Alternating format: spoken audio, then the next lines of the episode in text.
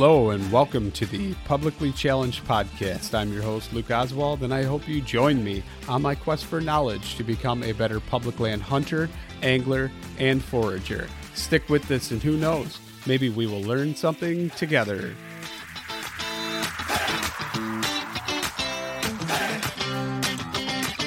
All right, so I am sitting here and I am talking to Chris McKelvy. And uh, Chris, would you like to go ahead and introduce yourself for everybody listening?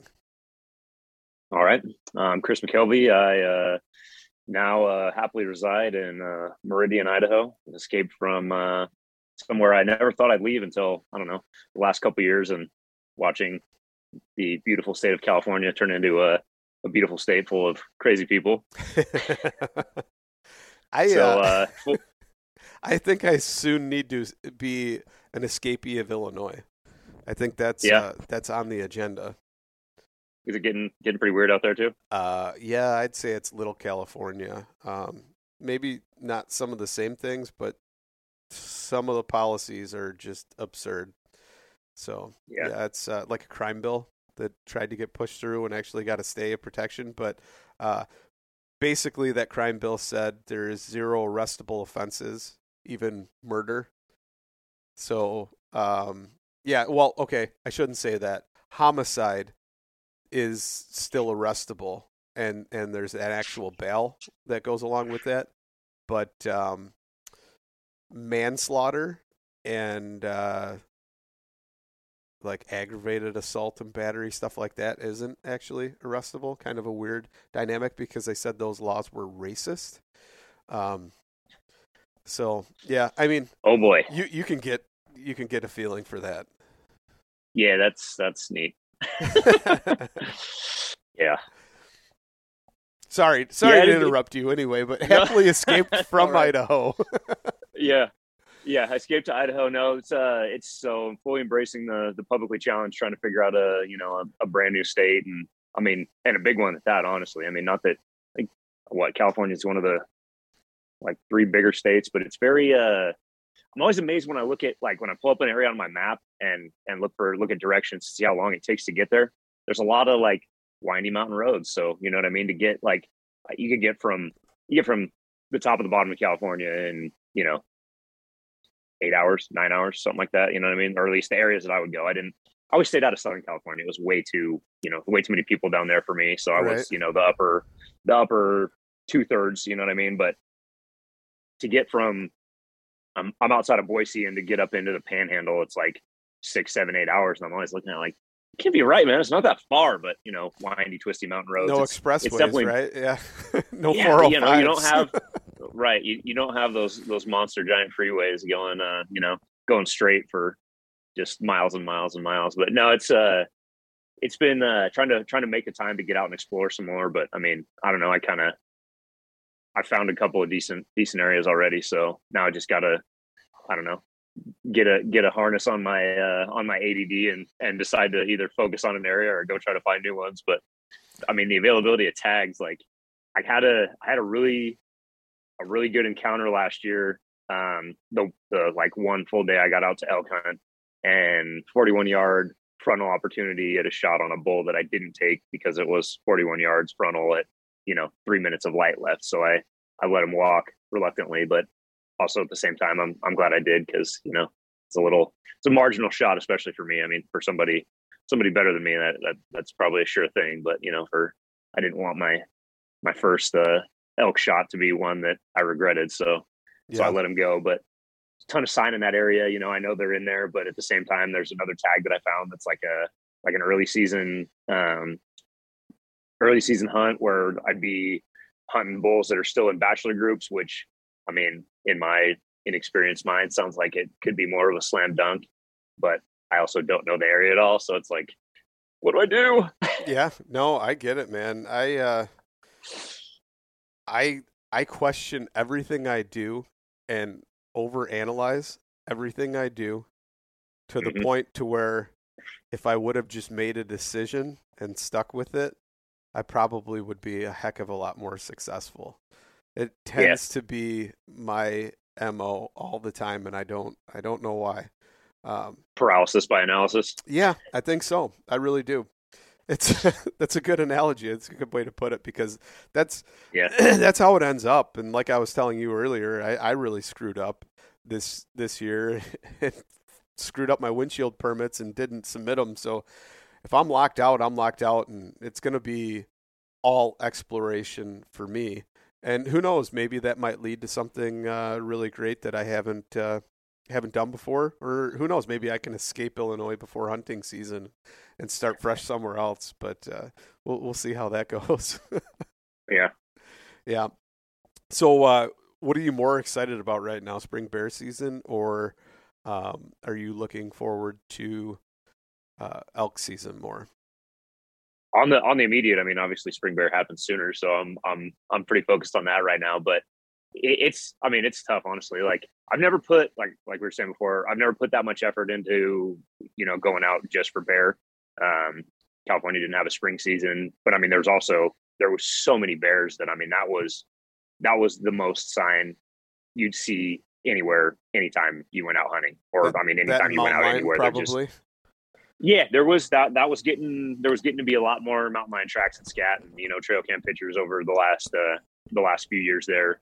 Um, that I was in California also, but it's weird actually. The area that I area that I hunted last year, I saw one pile of scat that was probably like that first spring crap when they're when they're when they they pass that grass plug right. um, when they or hair plug rather when they first get up and get their digestive tract going but I didn't see any tracks, um, any of the you know the scratching on on trees or stomp trails or any of that stuff that I'm used to seeing. So I don't know if that that unit just has. And I looked at it on their the Idaho Hunt Planner, and the, there's there's bears taken out of that unit. So I don't know if I was just in a you know in an area they don't like for whatever reason. Um, but I don't know. It was kind of weird. I was like, I'm used to seeing way more bear sign than this. Like, what's going on? But um, no, I mean it's it's good. I'm trying to I don't know, trying to focus on a lot of things, trying to, you know, learn, learn elk better to where I, I feel like for, you know, a guy that's all of his knowledge was theoretical before, you know, the first day I stepped in the woods with, with a tag and actually had an encounter, which I was pretty surprised about. Everything, you know, has been podcasts and online learning and, you know, studying YouTube videos and just trying to absorb everything elk I could. Um, trying to quantify as much of that information as possible and just continue to you know absorb more of it so that i can be at least have a you know up my chances for success this year. But at the same time you know i've got i've got a lot more opportunities here period. So trying to you know learn as much about bears and figure out you know wolves and mountain lions and and every other critter that that is now back on the menu. But i mean bears a great source of meat. I enjoy it. It's been a really long time since i've had any in the freezer and I mean, getting one, getting one in spring, that'd be a great, you know, a great freezer filler for the meantime until September. So, um, right, right, all the above, I guess. I don't know. yeah, I, I want a bear fur coat really bad, and I don't know how many black bears it would take to do that, but uh, I'm willing to. Try. Some of them get pretty big, man. Yeah. You get, and actually, I've seen. I don't remember where it was. I saw. Is it Ohio? Is Ohio have bears? I saw a picture yesterday, last night, randomly scrolling, and some guy some guy reset a Midwestern record that had stood for like like 30 plus years. And I mean, this thing was a toad. I imagine it was probably like, you know, eating off of somebody's ag field or like that Hogzilla from the mid 90s where it was eating a bunch of, you know, crazy fish food from a bass farm or whatever that the story was with that one. But yeah. I mean, this thing was like, it, it didn't look, it didn't look crazy long, but I mean, the thing was like the guy was sitting on the ground next to it and it didn't look like one of those pictures where you're you know 10 feet back doing this program but um, it, it, was the, the top of its back was probably three feet off the ground or something like that. I mean it was it was a big bear but i mean black bears get pretty big. I think it's you know you get you get different i mean different areas you know and you find that that one big boar or whatever but i've seen some I've seen some real toads. I think if if you got you know if you got the right one, I think you could make a bear coat out of out of one bear. Yeah, that'd be cool. It'd definitely be cool. Yeah. I always think yeah. of the movie uh, Legends of the Fall. You know where the dad yeah. and I think he's actually I don't. It looks like a grizzly bear coat that the guy the dad's wearing when he comes out on the porch with the cigar in his mouth and the yep. shotgun. Yeah, that that scene. Yeah, that's it. That was like the that's the most iconic scene ever. I think in, in my right. mind, that just that's one of those scenes that just sticks in my head, and I think about it, and I'm like, dude, I want a yeah. coat like that so bad. Yeah. I already got the double barrel. All I need is the coat. there you go. Uh, yeah, so that's pretty cool, man. I, I was kind of hoping to actually come up and join you up there for uh, for the the bear season, but uh, I don't think that's going to happen. But you're definitely going to have to keep me posted. Let me know on what's going on there and how it looks and what you're learning. Yeah. You know, I'd love to at least well, yeah. go along and learn that journey with you as far as uh, absolutely what your discoveries. But um, so so what are your plans? Like, how many can a resident take? Can you take more than two bears, or is it just like a two bear? Is like what you get for the one tag? So it's well, you, it's it's one one tag per bear, and it's most of the the bottom portion of the state is one one bear. It's up in the Panhandle where the population, and it's not.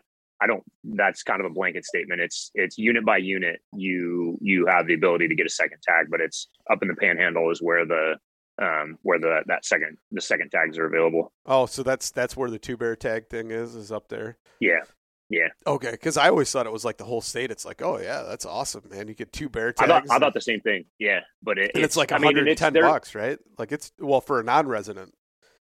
Yeah, which I mean, really, I, I don't know. I don't know how it is elsewhere, but I mean, again, I, I always looked at like, you know, California's prices, and for, for what I paid. right, I know, right? That's, a, that's so everything is cheap here. It's weird, right? No, I uh, I looked at uh, so for what I used to pay for uh, my hunting license, two deer and one bear tag in California, I can get the Idaho Sportsman's Package, which is combination license. So my hunting and fishing license and every non-draw tag in the state. So I've got deer, bear, mountain lion, wolf, uh, and elk. Is that right? Deer, bear, mountain lion, elk, wolf. Yeah, yeah. And so you just have to add like you know your um, migratory birds. You know what I mean? All and yeah. those little little extra add-ons. So like sport fishing. That's something else. I mean, I haven't I haven't fished in it's probably been 10, 10 plus years, something like that. And you, you know, having little ones. A, yeah.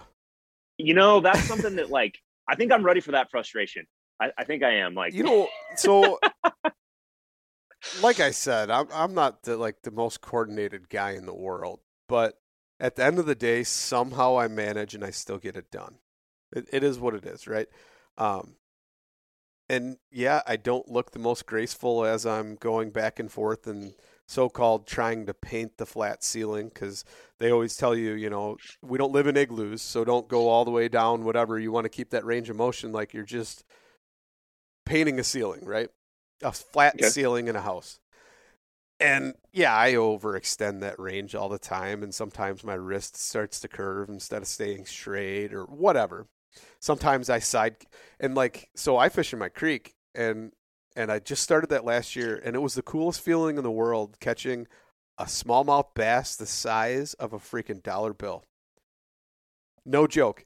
So I, I had some little Murdich minnows that I got that were like real small ones because I figured, you know what, smaller creek, I'm not doing like a three inch streamer or whatever, four inch streamer. I got these little Murdich minnows. I can't remember what hook size they were, but they were pretty darn small. They weren't like an ot, they were like a six hook or something. So they were small.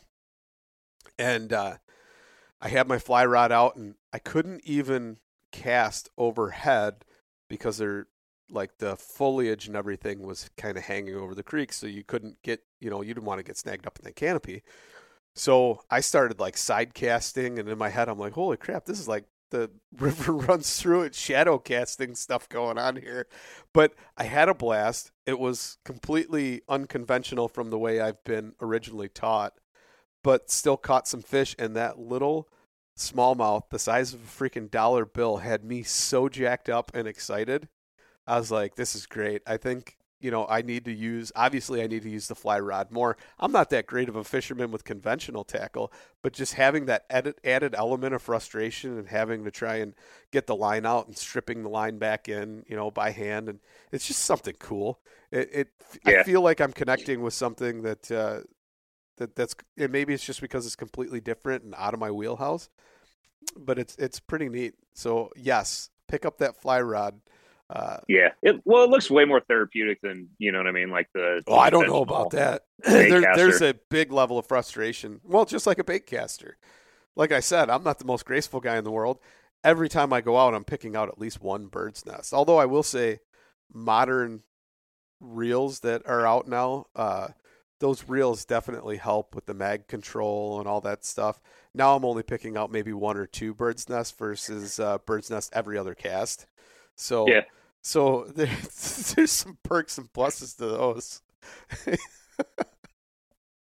I don't know if you're the same way as that goes, but it's been so honestly, like like I said, it's been a long time. And the last the last time I went fishing was was on a whim. I went to cut some firewood, and uh, one of my one of my hunting partners was like, "Hey, I'm going salmon fishing tomorrow. You want to come with me?" I was like, "I mean, I guess. Like, yeah, I'm up here already. You know what I mean? Let me go get a one day license." And and I actually, of everybody up there, he took me to, you know, he took me to one of his spots. The only reason I had any success. And I mean, he had, you know, the the roe balls and everything, and a secret recipe for, you know, what he what he put on there. And I was the only one to land a salmon that day. And I mean, when that fish hit, I I lost my mind. I forgot. You know what I mean? Like I said, I mean, it had been it had been probably 10, 15 years before that since I caught a fish. So it was, you know, everything that I used to know went completely out of my head. And I just, I mean, I set the hook and I'm surprised I didn't rip that fish's face off. And, and I just, I mean, started panic reeling, you know what I mean? Like the whiskey throttle version. He's like, you set the hook already. Just calm down. Remember, it's like the, you know, the seesaw motion. And I was like, oh yeah, yeah, yeah, that's right. so, uh, a few things I got to ask about that because that's pretty cool. Um, were they freshwater salmon then, or what? Yes, yeah, yeah, I was up in the up in the Trinity uh, Trinity River up up in the Trinity Mountains in California. Okay, that's pretty cool, man. I I haven't caught yeah. a salmon in a long time. Um, last time was like on the lake, you know, Lake Michigan, but uh, still not the same as like getting them when they're on like on a run. I think that'd be the coolest thing in the world to be like just in there. But either way, hooking into a fish. How big was your fish? Because I never got any that were like huge, but uh, that honestly, that's the that's the only salmon I've ever caught. It's the biggest fish I've ever caught for sure. It was probably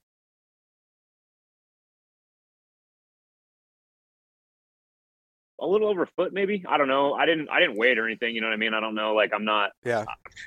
It's been so long. I'm not. You know what I mean? I w- I wasn't on Instagram then, so I didn't have to. You know, do the grip and grin. Oh, so you didn't do the grip the photo, and grin. Everything is content. You got to know that. Come on, man. I know. Yeah.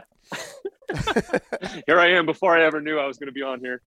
Yeah. yeah. No, I mean it was it was a good sized fish though. I mean I was I was happy with it. We had uh, ate a couple of you know nice uh nice fillets out of it, and I mean my wife was stoked. She's not really a she's not really a huge red meat eater. Um, yeah. So the the fish. I mean she's she's all about the all about the fish. So yeah, I cannot eat salmon if it's like a restaurant or you know, store bought frozen stuff, but if somebody's got a fresh chunk they caught, like I'll tear it up. But that is about yeah. the only time I can eat a piece of salmon, and I don't know why that is. And I guess now it's a good thing with the whole uh, bioengineered salmon that they're going to be putting out on the market. So, oh boy, yeah, that's yeah. I saw something the other day, 3D printed meat. I was like, why? Just why? I mean, yeah, yeah. Why, why are we doing this? Because they want to play God. I mean, essentially, that's what that is. Is there's some people that uh, they definitely do. They want to play creator, and uh, yeah, they're, they're going to screw it up for all of us. I think. Oh yeah, yeah. Things aren't going to get better from that. I don't think. No, clearly they haven't seen enough uh, Jurassic Parks or Terminators or uh, any of those yeah. movies, but or maybe they have, and that's why they want to do it. I don't know. Maybe it's very nefarious, yeah. and they just want that to happen. so that's pretty cool. You caught a salmon. Um, so do you do you see yourself actually getting that fly rod and getting ready to take on that responsibility? You know, I it'll probably be a transition to the fly rod, but I with you know I got a I got a six year old son and a two year old son, and I really the last thing I want to do is destroy the outdoors for them. And the way the way I've transitioned to hunting, you know, I don't want to. I want to bring them into it, but at the same time, I don't want to. I, I don't know how to pace myself enough to like make it enjoyable for them. You know what I mean? So I figure the fishing is I mean, my wife will do it too. And so it can be a, a family activity and it's a lot, it's an easier, you know, entry to the, to the whole hunting and, you know, gathering lifestyle. And Absolutely. then as they get, you know, as they get a little older, then, and even at that, I mean, I got to figure out like, I used to do, I used to do a lot more what would be kid friendly hunting. You know what I mean? When when um, when I was younger, I started out so you know much like yourself, like we were talking about earlier. I started out hunting on on private land, and I'm relearning kind of how to how to hunt the way most people do. You know, we started out, we did a lot of we did a lot of road hunting. We just drive around and and you know look for deer on on the property, and you know now more and more uh, I park once and you know come back when when I'm done. You know what I mean? I'm not driving right. around. I'm I'm hunting a lot more on my boots than than from the road. So um having to I don't want to sacrifice what, you know, my my time out and and try to get, you know, try to hope to get lucky. I mean, you know, no like the hiking and hoping, but driving and hoping so that I can be spending time with them. But I, I want to show them the real process. I mean, you know, so if I I got to find an area, I guess that that seems like it would be con- conducive to hunting a little more kid friendly, whether it's just a you know a shorter hike and a sit kind of the thing, or finding an area that I could road hunt with them and and still have some kind of success to where I'm not just frustrated because you know I'm I'm yeah. air quotes wasting my time, my little bit of precious hunting time to try to you know show them the, the outdoors. So it's kind of if I can get them get them started that way, then it'll be you know something we can all do and then you know like i said they'll all eat i'm, I'm with you to where you know i don't want to buy a i don't want to buy salmon at a restaurant or get the farm raised dyed stuff at the store or whatever right. so um you know if we can we can get something for that we can all eat that's you know healthier uh healthy natural food then then i'm all for it let them be let them participate in that and you know yeah heck heck yeah man um so little advice on taking kids fishing um, most of the time, they don't even care about the fishing. Uh, yeah. so if you're hiking in somewhere to, you know, like an alpine lake type scenario, um, make it to where they can roam and play, and they'll have yeah. more fun doing that to where you can just kind of get that rod out and start casting. The other thing is if in a boat or on a float trip or anything like that, snacks. When the snacks yes. run out, the trip is over. Yeah. If, if, and and so I'll I'll pack enough snacks to where you'd think I was going out for two days. And and the kids they'll open one thing and eat it and get distracted and play like I take my kids in the boat all the time. And they love going in it, but they have to either be trained on something like, okay, here's this, and I'll show them like the fish finder, and be like, you can push this button and it shows this display, and here's the fish, and this is. And if you explain to them how to actually read it, you'd be surprised how fast they pick it up and push the buttons and learn the functions. And my little guy oh, yeah. Utilizes because he thinks it's so cool because I just put a Garmin uh, on the boat with like the whole LiveScope thing, and he'll hit the uh, the LiveScope and start looking around with it, and he'll actually find fish for me. Um, I put it on. I probably shouldn't admit this on the air, but I'm going to. Um, he wanted to take the boat out. It was at the end of the season.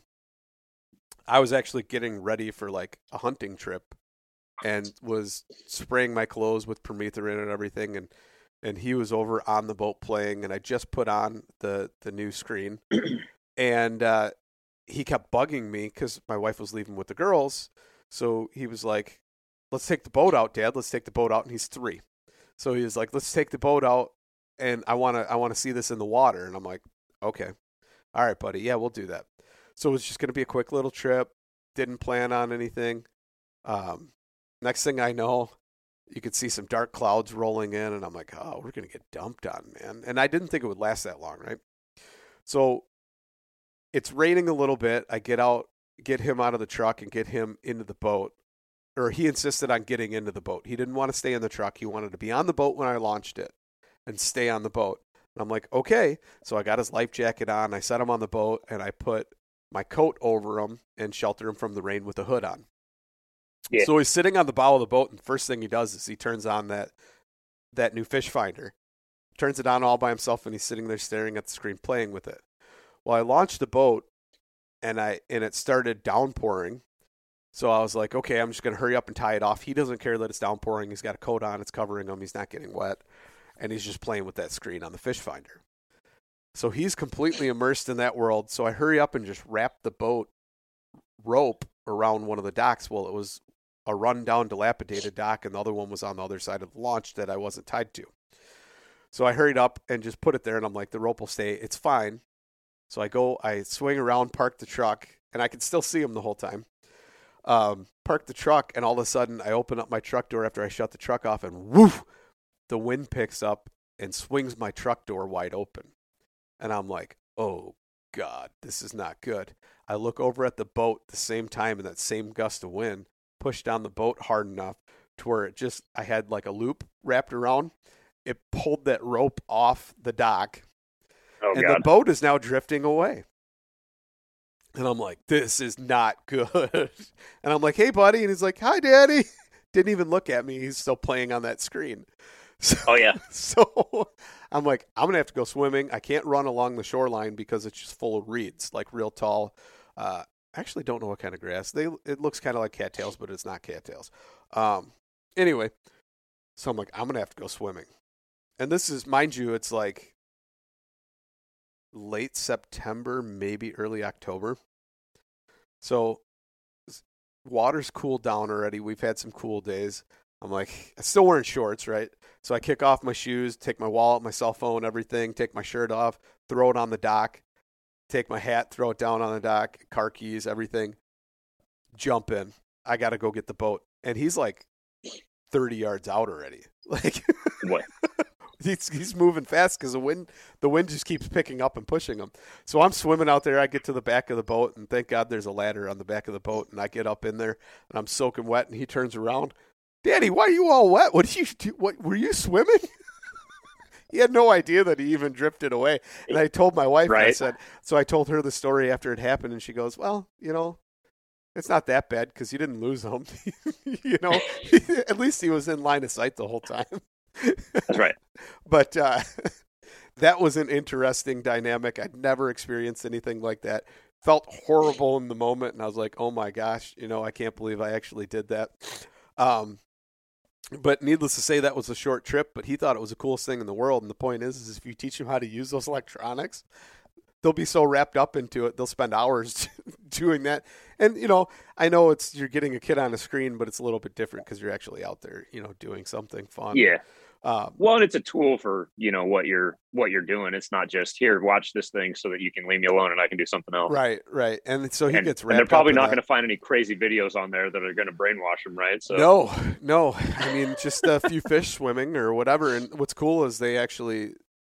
I'm trying to get them, and they can kind of pick out now. Like, so I'm going to work with them more this year. How they can pick out like what species of fish it actually nice. is by looking at the shape and everything. So that's cool. And then the other thing they love doing is like driving. You just take the key out and let them sit there. And while I'm on the trolling motor on the front, they just sit there and they'll play for you know 40 minutes just pretending they're driving driving the boat. So it's pretty yeah. cool. I think it's I think it's actually worse when you get them all together though. Because then that, that different dynamic happens, and they everybody wants to do what the other person's doing and stuff. But spending oh, yeah. time one on one like that, it, it makes it easier, I think. Those are my tips. Snacks run out, trips over though. Yeah, no, that's I'm, I'm honestly, you know, I'm I'm a big kid, but I'm the same way. I got a I got a fast metabolism, so I eat a lot more, I think, than than most people would guess anyway. But like, I'm I'm a yeah, I'm a snacker when I'm when I'm out and about. So I would I would not assume, and I mean, I know my kids well enough to know that they're the same way. I mean, we we go to the grocery store and they freak out if we don't have you know snacks to to get them you know the seven minute car ride from here to the store. So, yeah. nice. So, uh, what are what are your plans for elk season then? Uh, staying local in Idaho and uh, doing. You got units picked out or no? Uh it's I'm I'm floundering. Uh, I have the the unit I hunted last year is a is a regular you know over the counter unit. Um, or whatever whatever they're whatever they call everything here now with the way Idaho, Idaho shifted everything too. So, but yeah, I mean, it's a I, I don't know. I gotta get it like again. I gotta get a harness on my ADD and decide what to do. I found a found an early season tag where I could be hunting, you know, hunting bulls that would potentially still be in velvet and in bachelor herds out in the desert in August, or I can go back to a unit where I had a you know close encounter and saw. I mean, I've never seen so much sign in my life. I mean, I got just everywhere I went last year. In the so I I ended up my elk season last year was I got a day and a half of hunting, which yeah. was yeah you had kind a, of depressing. A strange turn of events, right? Uh, yeah. so I had, a, I had a week. I had, or no, not quite a week. I had, I had five days on the calendar um, that I was supposed to go elk hunting. My wife, uh, my wife, my oldest, started doing jujitsu about a year and a half ago, and um, luckily it's a like I don't know if you, it's a franchise or what, but the gym they started going to before we moved, there was one they could transfer to up here, so it's you know they didn't have to start over again, get new gis, get new belts, all that stuff.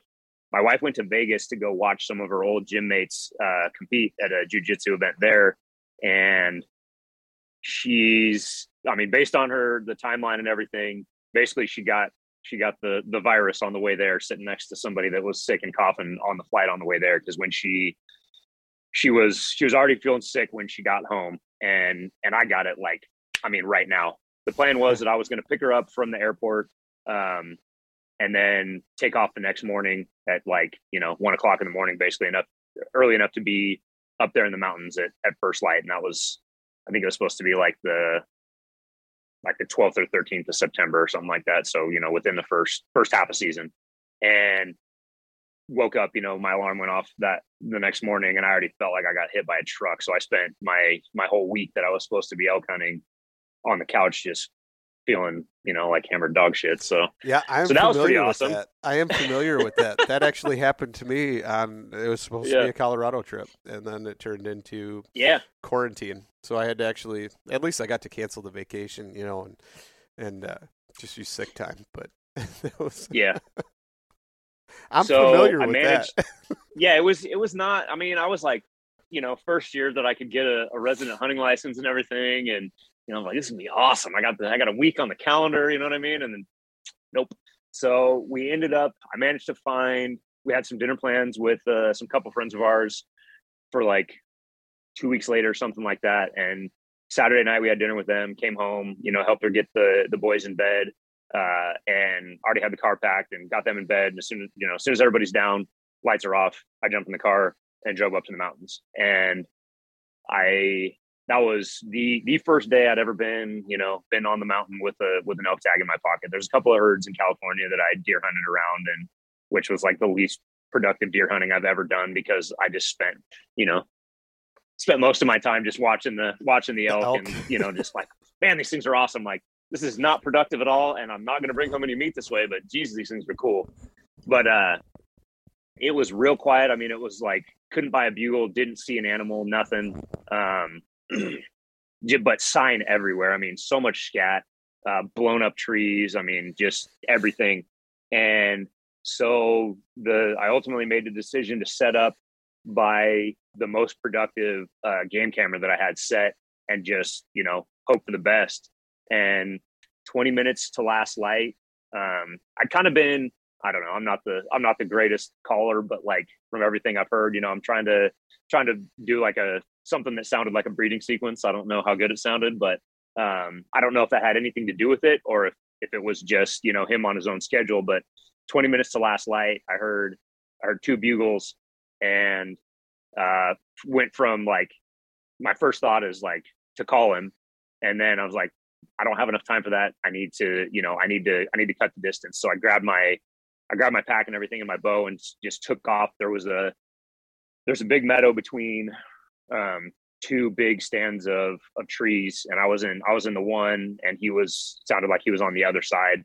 So grab all my stuff and you know haul ass across that meadow and get into that second stand of trees and start cow calling at him to see where he's at, see if I can get him to you know bugle again. And either he cut the distance to me or he was a lot closer than I thought he was because as soon as I as soon as I got him to answer, he was like about 40 yards away from me up on a ridge. So you know, then I'm trying to figure out I'm in I'm in this stand of trees and it's, you know, that late it's it's already kind of dark when you're in the timber.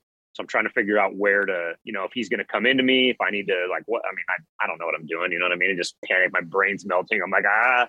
So I keep, I keep, uh, you know, trying to keep him talking and he's, he's kind of moving back towards the way I came from. And again, I don't know if that's just where he was going or if he was going to where I was calling because, you know, he thinks there's a hot cow over there. I, I don't know if I was doing that good of a job and I was convincing or, you know, like I said, if that's just where he wanted to go.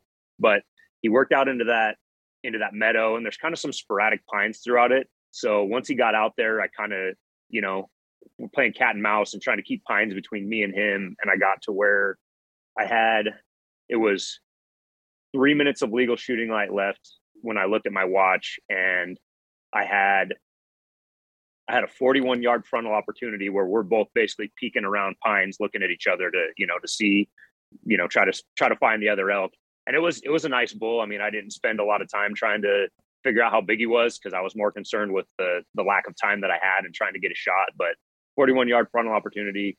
Um, I went to cut the distance between me and him again and get to the next pine that was between me and him.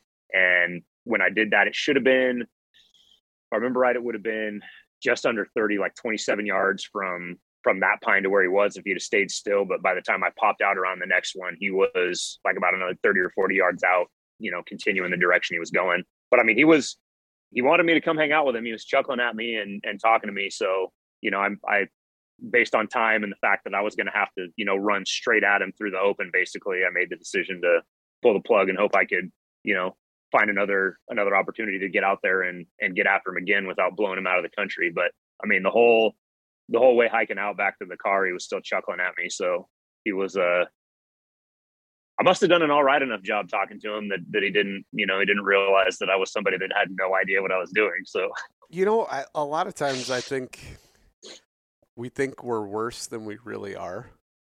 Because uh, the same thing with me with the mouth diaphragm with the turkey.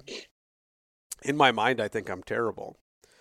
But at the same time, I've been around enough birds and raised enough turkeys and jack with those turkeys and get them all fired up and and clucking back at me and gobbling and everything else that maybe I'm better than I think I am, but I've been out in the timber and just jacking around scouting like, you know, uh, Eating better is easy with Factor's delicious, ready to eat meals. Every fresh, never frozen meal is chef crafted, dietitian approved, and ready to go in just two minutes, including Calorie Smart, Protein Plus, which is the one I like, and Keto. Get started today and get after your goals. Discover a wide variety of easy options for the entire day, like breakfast, midday bites, and more. No prep, no mess meals. Factor meals are ready to heat and eat, so there's no prepping, cooking, or cleanup needed. Sign up and save. We've done the math. Factor is less expensive than takeout, and every meal is dietitian approved to be nutritious and delicious. Head to factormeals.com slash waypointpod50 and use the code waypointpod50 to get 50% off. That's waypointpod50 at factormeals.com slash waypointpod50 to get 50% off. After years of fine print contracts and getting ripped off by overpriced wireless providers, if we've learned anything, it's that there's always a catch. So when I heard that Mint Mobile wireless plans are $15 a month when you purchase a three month plan, I thought, what's the catch? But after talking to them, it all made sense. There isn't one. Mint Mobile's secret sauce is that they sell wireless service online. They cut out the cost of retail stores and pass those sweet savings directly to you. To get this new customer offer and your new 3-month unlimited wireless plan for just 15 bucks a month, go to mintmobile.com/waypoint. That's mintmobile.com/waypoint. Cut your wireless bill to 15 bucks a month at mintmobile.com/waypoint. Additional taxes, fees, and restrictions apply. See Mint Mobile for details looking for late season sign and trying to find old beds and all that kind of stuff that uh, you know about this time of year while I'm shed hunting and I'll jack around with the turkeys before actual turkey season and I'll have a couple of them come running in. So it must be that we're you know what I mean? We're better off than we really think we are and that uh, yeah. and or maybe the animals really don't care that much because and maybe turkeys are different entirely though because I've you, you, you could hear turkeys gobble at an over overhead jet that's passing by or a helicopter too. Yeah. So who knows? Yeah. what I've, I've heard that from a lot of people that know better than I am that some of the worst sounding calls I've ever heard are are elk in the woods. So I mean, probably a combination of two because I, I know I've, I've definitely messed with turkeys too, and like you know, I mean, just mouth gobble and yep. get them to you know, yeah. I mean, I'm I'm pretty sure that doesn't sound like a real turkey. You know what I mean? But at the same time, it's it's close enough that it Good gets enough. them to get some to talk up. back. So yeah, yeah, yeah. Whether it's that, that they don't care or that you know, I don't know. But yeah, I've, I've definitely heard that before. That you know, the worst sounding some of the worst sounding calls are are actually from the real thing. So, but I mean, it was it was encouraging. I mean, I I thought for again for a guy that's you know that was the first day I've ever been boots on the mountain with a tag in my pocket. Um, and never i mean i'd never even never even accompanied anybody on a on an elk hunt to doing decent enough to where i actually got myself an opportunity. I was i was pretty stoked but managed to find one more supposed to be one more weekend to go out like two weeks later or something like that. I think there was like i think there was one one more week of season or something like that after after the the next round i managed to find to get out. And same thing. It was, I mean, it was real quiet. There wasn't, you know, not a lot of, not a lot of talking or anything. So actually, you know, no, no talking that we heard in the morning.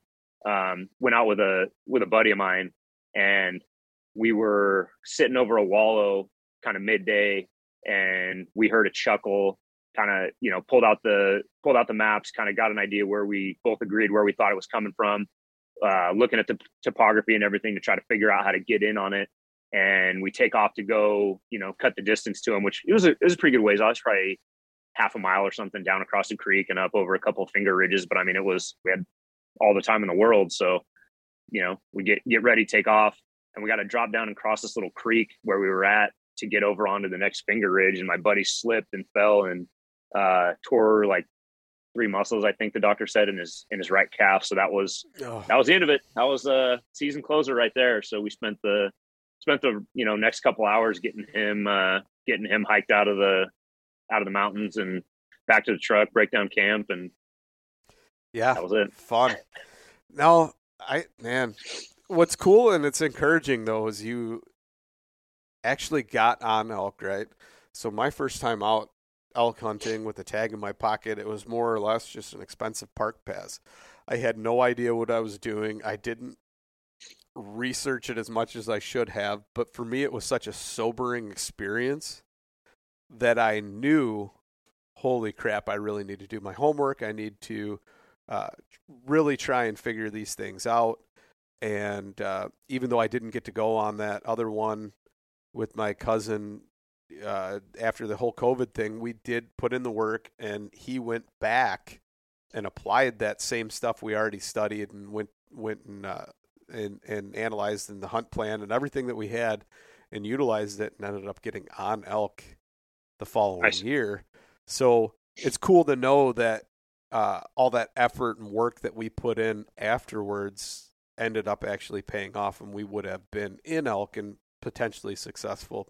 In fact, I believe yeah. he said that uh, he was like 65 or 70 yards, had a cow, and uh, was able to take that cow but didn't take it because he didn't want to take a 65 or 70 yard shot.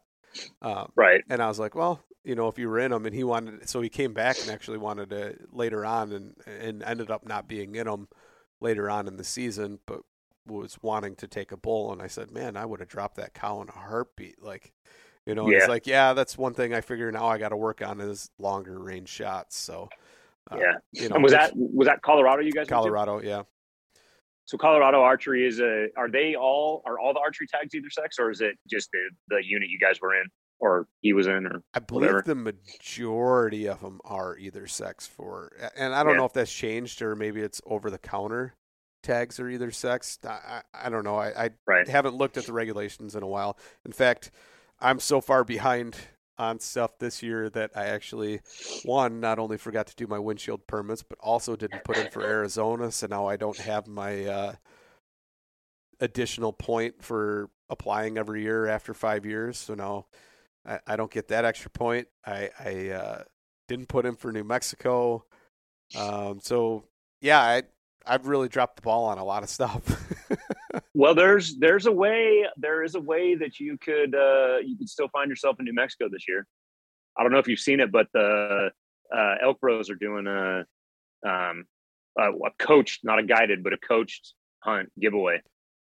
That would be cool. That would be cool. And you know, you know the way I work with giveaways. I'm uh, I'm I'm yeah, you're I'm rolling probably, the dice heavy on that one. Honestly, you're probably already there. I mean, uh, I you are the luckiest SOB I've ever met in my life, I think, as far as giveaways go. Um, just publicly challenged giveaways alone, I think you've won at least two of them, if I'm not mistaken. I think so. Yeah. Yeah. Um, not to mention, I mean, how many have you won, like lifetime since since you've gotten the gram? How many giveaways have you actually won? I think it's uh I think I got to be somewhere around like like 33 right now and that was the first one. First one I won was uh on my birthday actually in in 2020 in the height of COVID. Um and I think it's I think it's been like like 33 34 something like that. So I'm averaging like like 11 a year. What's the biggest thing you've ever won from an Instagram giveaway? Uh a Remington safe. Dang, dude. yeah. What's the most expensive thing? Is that the Remington safe as well? Probably. I'd have to look and see like what the actual yeah that that's that's got to be it. I think I looked it up and I think it was like a two thousand dollar safe and I was like I was convinced it was it was uh, a scam when I got the you know the direct message of congratulations. I was like, did I accidentally follow one of these you know one of these scam accounts that that you get as soon as you uh you know as soon as you like one of these giveaways? But I mean, it's it's sitting here in, in my garage. I'm looking at it right now, so, so... it was real. what company? Was it Remington or what? Way? Yeah, yeah, Remington safes. No kidding. Wow. Okay.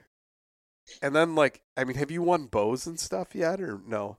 Not yet. I'm I'm still trying. You know, I never. uh I'm still. I'm I'm shooting an older bow. I try to like. I mean, for a while I didn't You know, anything anything anybody tagged me in, but I've been I've been trying to. I figure the way my luck is, I don't. I don't need to be winning things that I don't actually want. So okay. I'm only. I'm only. so so so now you're to the point to where you win so much. You're like, I can be pretty selective about this and just get the stuff I want. Maybe let the other people, you know, have an opportunity. Let the common folk uh, have, yeah, have yeah. an opportunity. it's weird, man. I don't. I honestly like. I don't know. I've had enough like yourself and you know, so like quite a few other people. They're just like, what? Like, how do you even do this? I'm like, I honestly, I don't know. Like, I I don't know what the deal is. Like, I don't know where the horseshoe is. It's somewhere, but uh, it's it's yeah. I, I don't. I've never considered myself really like a, you know, a super lucky person. But I mean, I'd be hard pressed to try to convince even myself at this point that I'm not the way that you know the way those giveaways go. Yeah. Unfortunately, usually... it doesn't seem to translate to lottery tickets. I keep I keep buying them, but you know I don't uh, I don't ever seem to hit those ones. Yeah. And or uh, the last few years filling tags, it's not uh it's not crossing over to that either. But you know. Well, you know, I I. I think you're all right, even with just the Instagram luck. I, I think you're doing okay. Um, I'm doing pretty good. I, I get I get tagged quite a bit from you. Uh, quite a bit, in fact. Um, and I'm like, oh, Chris is uh, going in another lottery and see if he can win something.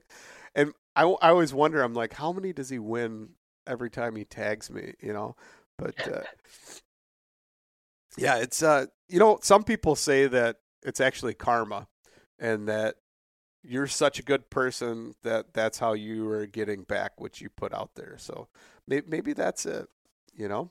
Yeah, it could be. It I know this. That I, I feel like this this community, like I've I've benefited a lot personally from this community. I mean, aside from you know Instagram giveaways, just the you know the the hunting community is definitely the the place that I've I've felt the most welcomed out of anywhere in my life, which is weird because it's I mean it's mostly been a you know a virtual a virtual community that I've been a part of. So it's uh it's a I weird dynamic do as, as, much. It really is. Isn't like, it? I, I for the longest time I I used to, I mean, I, I made fun of social media until one of the, a guy I worked with was like, oh man, no, I'm, I'm, I'm on there, but it's just, I mean, it's just for hunting. And really I joined to, uh, um, you know, live vicariously through other people's, you know, year round hunting to get me from deer season to deer season. And then, you know, start talking to people and, you know, meet, meet people and, you know, build mostly for, you know, for the most part, virtual relationships. But, you know, you, you, I mean, when I moved up here, I had a handful of people that, you know, I knew fairly well just via Instagram that, you know, I've kind of come to rely on for other things and have, you know, helped me get the area figured out and I mean, that was that was one of the biggest things is talking to people that are up here. You know, um, uh, Roger Holscher, yeah, uh, backcountry yeah. Baba Yaga, talking to him. You know, from a from a cop and a parent's perspective, what do you think of the area? You know what I mean? Is it a good place to settle down and, and raise a family? And you know, it's you know, hey, it's a safe area. It's good. There's you know, there's stuff for the kids. There's stuff for. I mean, there's obviously there's all the hunting. So you know, versus asking Google like, what's the best area to move to? Like, right, right. You know, who decides yeah. that? You know what I mean? Like, cool for for who though? You know what I mean? Is that like, I don't know. Who, well, that's like I've, that? I've seen polls before to where it's like best cities or best 50 cities to live in in the United States and like Naperville, Flint, Illinois. Michigan. Yeah, Naperville, Illinois is like number 10 on the list and I'm like, what? okay, high taxes, uh, you know, like all these different things and I'm like, how is that and then not yeah. to mention, like just recently, they've had like three downtown, which is supposed to be like this nice Riverwalk shootings within the past couple months. I'm like, yeah, great place. Right. Yeah, yeah, yeah, great. Yeah. Seems like a good place. I mean, Mayberry would seem like a better place to me, but maybe that's not everybody's cup of tea. I don't know. yeah.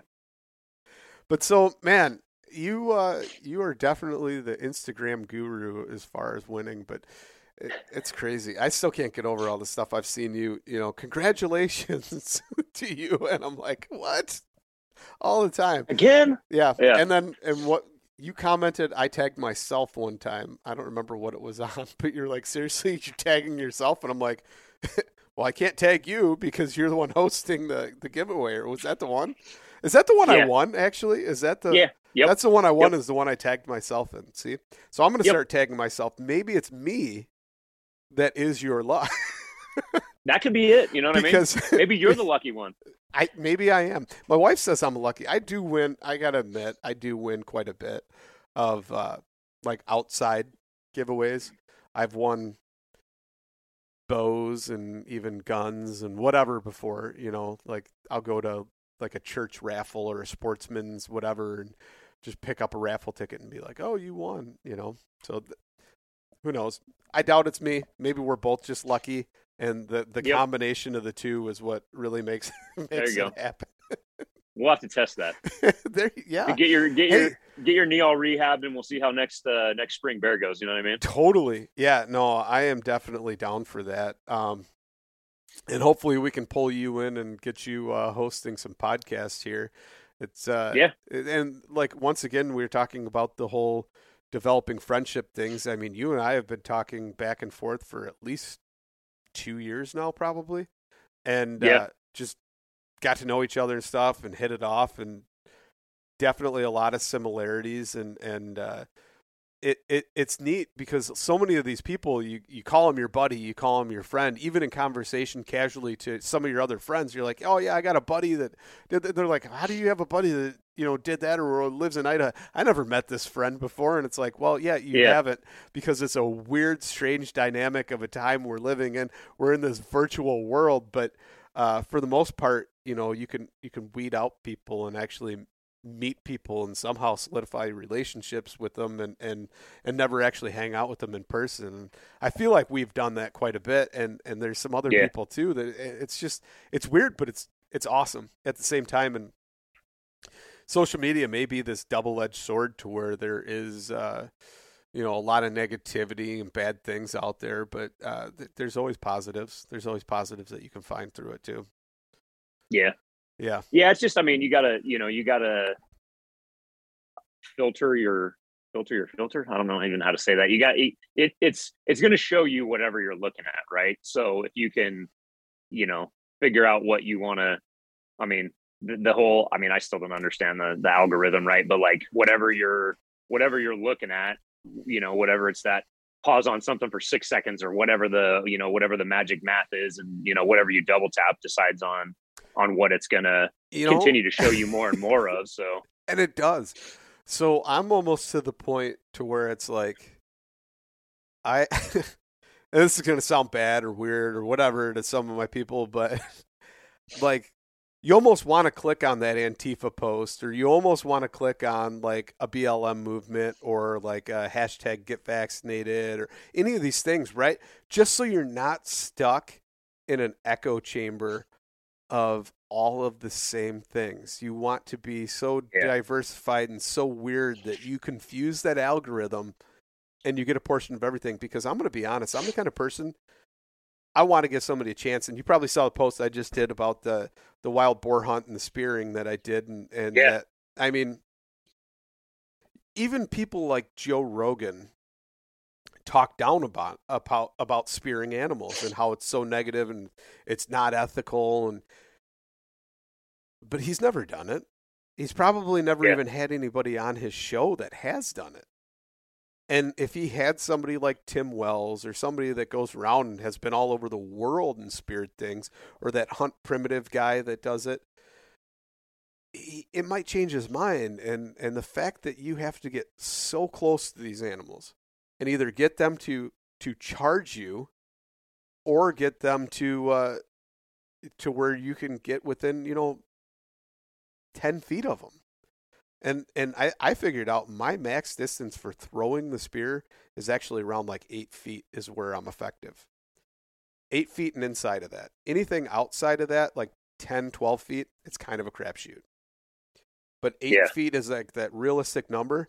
And what's crazy, that spear does so much damage. It doesn't matter where you hit them. If it's anywhere in that body cavity, it's going to stick in there and then they're going to run and that's going to bounce off the ground and continually slice. And that yep. animal's not going more than 60 yards no matter where you hit them in that body cavity. Yes, right. it seems brutal and it seems gruesome, but it's very effective. Like there's a reason very why fast, right? That's there's a reason why we hunted millennia with spears because it when you look at the effective. animals that yeah that we killed with spears. I mean, a mammoth for crying out loud. That's yeah, giant giant mastodons, and so yeah, like if you look at like they talk about the Pleistocene era and our impact upon that, and there's actually a book I can't remember the guy's name, something Sears or Salis or something like that. Uh, he wrote the American Serengeti, and then his new book. Gosh, it's slipping me, but uh, his new book talks about that, and it talks about how uh, we may have actually had an impact on the extinction of many of these animals. Right, and I think uh, there was what was it? There was some was it a poison or something that we that we developed that played a big part in that in in the kind of the changing of the you know the megafauna that were around based on the you you know putting putting poison on the spear tips. I've I've I probably haven't read I, nearly as much on it as you have, but I think I don't was, know. I bet you you that... have. Like I'm I'm not that deep into it. It's so I I a lot of times I don't read that actual book. I just don't have time. Um, so I'll get like a book like that and listen to it on audio. But the problem is, is it's so in depth when I'm driving yeah. I, I hyper focus on it and then i get fatigued and then like i was just driving back from texas listening to it and then my buddy called me and he's like hey how's your trip going? I was like got really tired had to stop. I was listening to this book. Oh what book are you listening to? And he's like yeah you can't listen to that while you're driving dude. Like yeah. Yeah so i mean but it's it's pretty cool to to think about that and how long we've been doing it but getting back to it, it's like all these people talk negative and all these armchair quarterbacks, and everybody wants to have their opinion and get pissed off about something without actually giving somebody time. I want to hear everybody's story. There, there was yeah. a post that I posted, um, and it was one of my my public land whitetail bucks. And it was just an awesome morning. the fog was coming down. The light was like perfect. So I framed the shot, and it was a really good shot. And I posted it and at the time, I think I had like maybe a thousand followers on, on Instagram, and I it got over a thousand likes. Maybe uh, maybe I had like 800 followers. Like I didn't have that many followers to get that many likes, whatever I had. And at the time, right. I was like, "Holy crap!" Like it was, it might have been over a thousand likes. But anyway, all these different likes. So then it started gaining traction, popularity on the posts, and of course you got all these trolls. And my wife was getting like upset about these people making these comments, how I'm just this murderer and all these different things. And, and I posted on there, and I think it was like Sam Soholt or somebody commented, and they're like, uh, or or liked it my comment because I told them I said, that's your point of view, and I have a different one, but I would be more than happy to sit down with you. I have a podcast. Let's talk about it. I'll I'll definitely I'll sit down and I'll hear your side of the story. And that's how yeah. I feel it should be with everybody. And nobody gives anybody any time and has all these preconceived notions about everything. And and there's zero experience or substantiated evidence behind it. There is nothing supporting their opinions. I mean, right. And and what's funny is I listened to a podcast recently and it was about uh, Chris Beck, which was the Navy SEAL that transitioned and and then transitioned back from female to male. And so he talked about this whole story, and he's like, you know, I was in a weird space. I, I they put me on all these different drugs. And there was a lot going on that I let them talk me into, more so than what it was. But nonetheless, if people would just listen to people and get their side of the story, they might actually be able to help them instead of just judge them and push them into a corner. You know? Yeah. It's it's a weird place we're living in.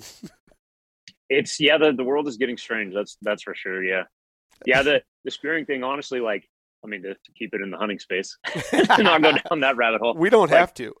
that's what's great. This is my show. We can do whatever we want. yeah. The I think the I mean, like you said, the, the you know the spears like it's if you look at I mean just just looking at the looking at the thing that's making contact, right? The thing that's delivering the deadly blow, like how big is that spearhead compared to an arrowhead? Even some of the biggest, you know, like you look at what, like the tough edge or whatever, where you got some of those things that are like got to be close to two and a half, three inches long, right?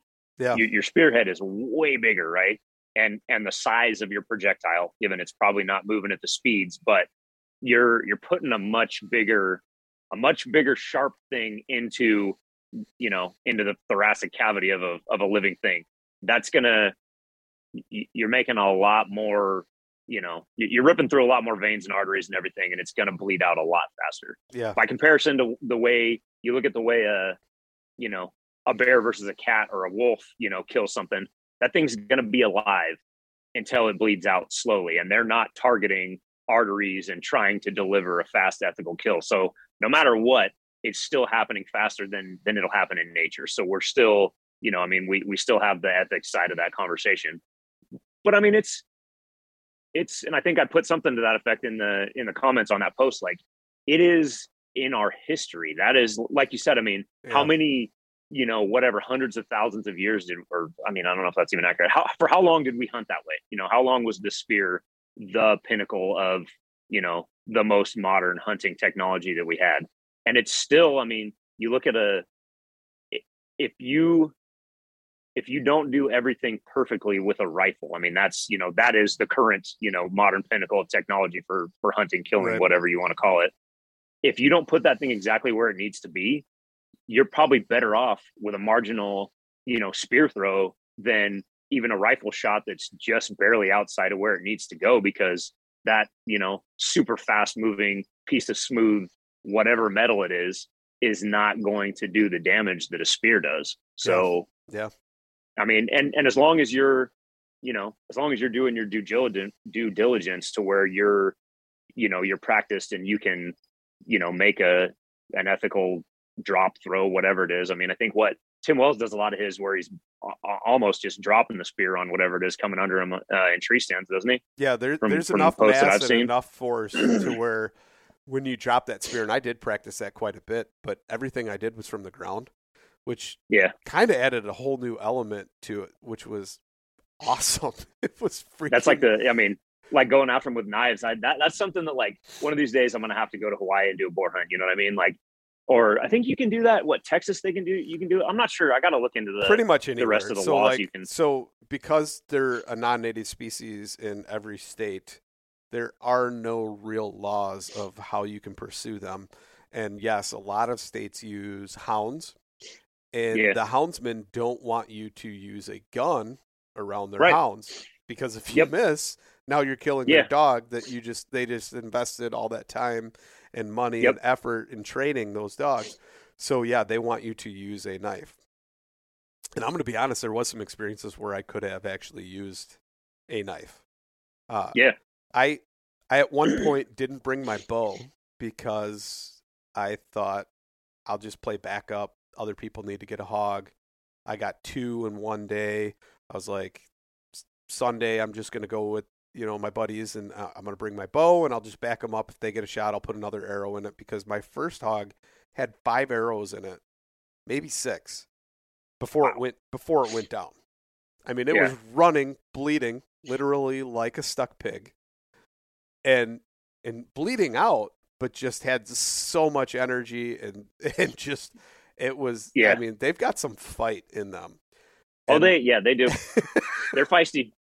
yeah and then so uh so that that happened then i speared one and it actually charged me and i speared it and then so the next day i was like well i'll just bring my bow and i'll back you guys up and put an arrow or two in a hog to help try and drop it and put it down everybody's like yeah that's a good idea so we go stalking and i end up uh stalking up on some and so does another buddy and I'm like, well, I'm not going to hunt them because they're supposed to be over there, and I'll just like push the hogs to them.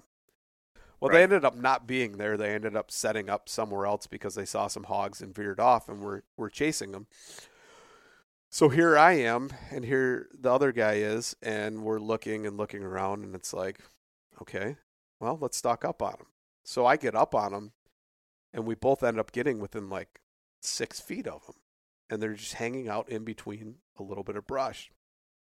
And I'm like, well, I should have brought my spear. I don't want I don't want to arrow one. You know, that's no fun. So at one point I contemplated grabbing two arrows out of my quiver and jumping on its back and thrusting them in, but I'm like you know, and then and then I started thinking about it. I'm like, nah, I don't want to do that. So then so then we just flushed them out and tried flushing them towards where we thought the other guys were anyway. But I just those experiences and the opportunities I had, and the fact that you can actually stock up on them, and and it all goes back to just taking your time. I mean, we spent an hour playing with those hogs, but when we did, uh, taking your time, trying not to make mistakes, being as quiet as possible, it's possible to get up on animals. And I, I mean, I can't imagine. I think most of the time though, like if you look at like even Norway when they hunted moose they would actually push they would drive the moose to these moose pits they'd have spears and swords but they would drive the moose towards these pits they'd fall in the pits and then they'd finish them off with the spears most of the time but you know, Right. and i think Like a lot some of those old uh, mammoth pits like the buffalo stuff. hunts. Yeah. Or, yeah. yeah and the mammoth pits down towards mexico and stuff like that yeah but man oh man spears spears are possible and uh they are lethal is what i've learned it's cool Yeah.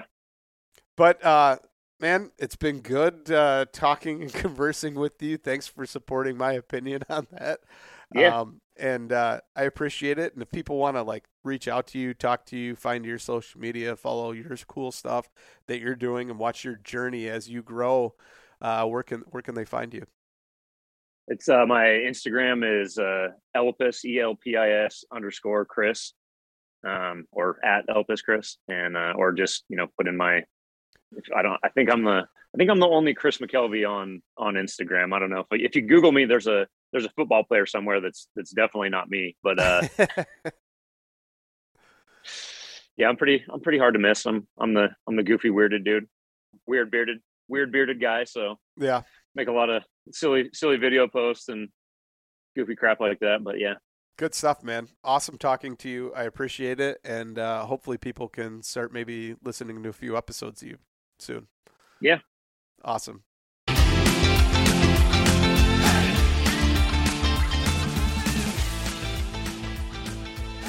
And once again, thank you so much for listening to the Publicly Challenged podcast. I hope you enjoyed the show, and if you did, please subscribe on whatever platform it is you're listening to.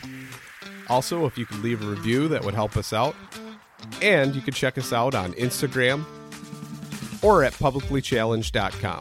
And once again, thank you so much for listening to the show.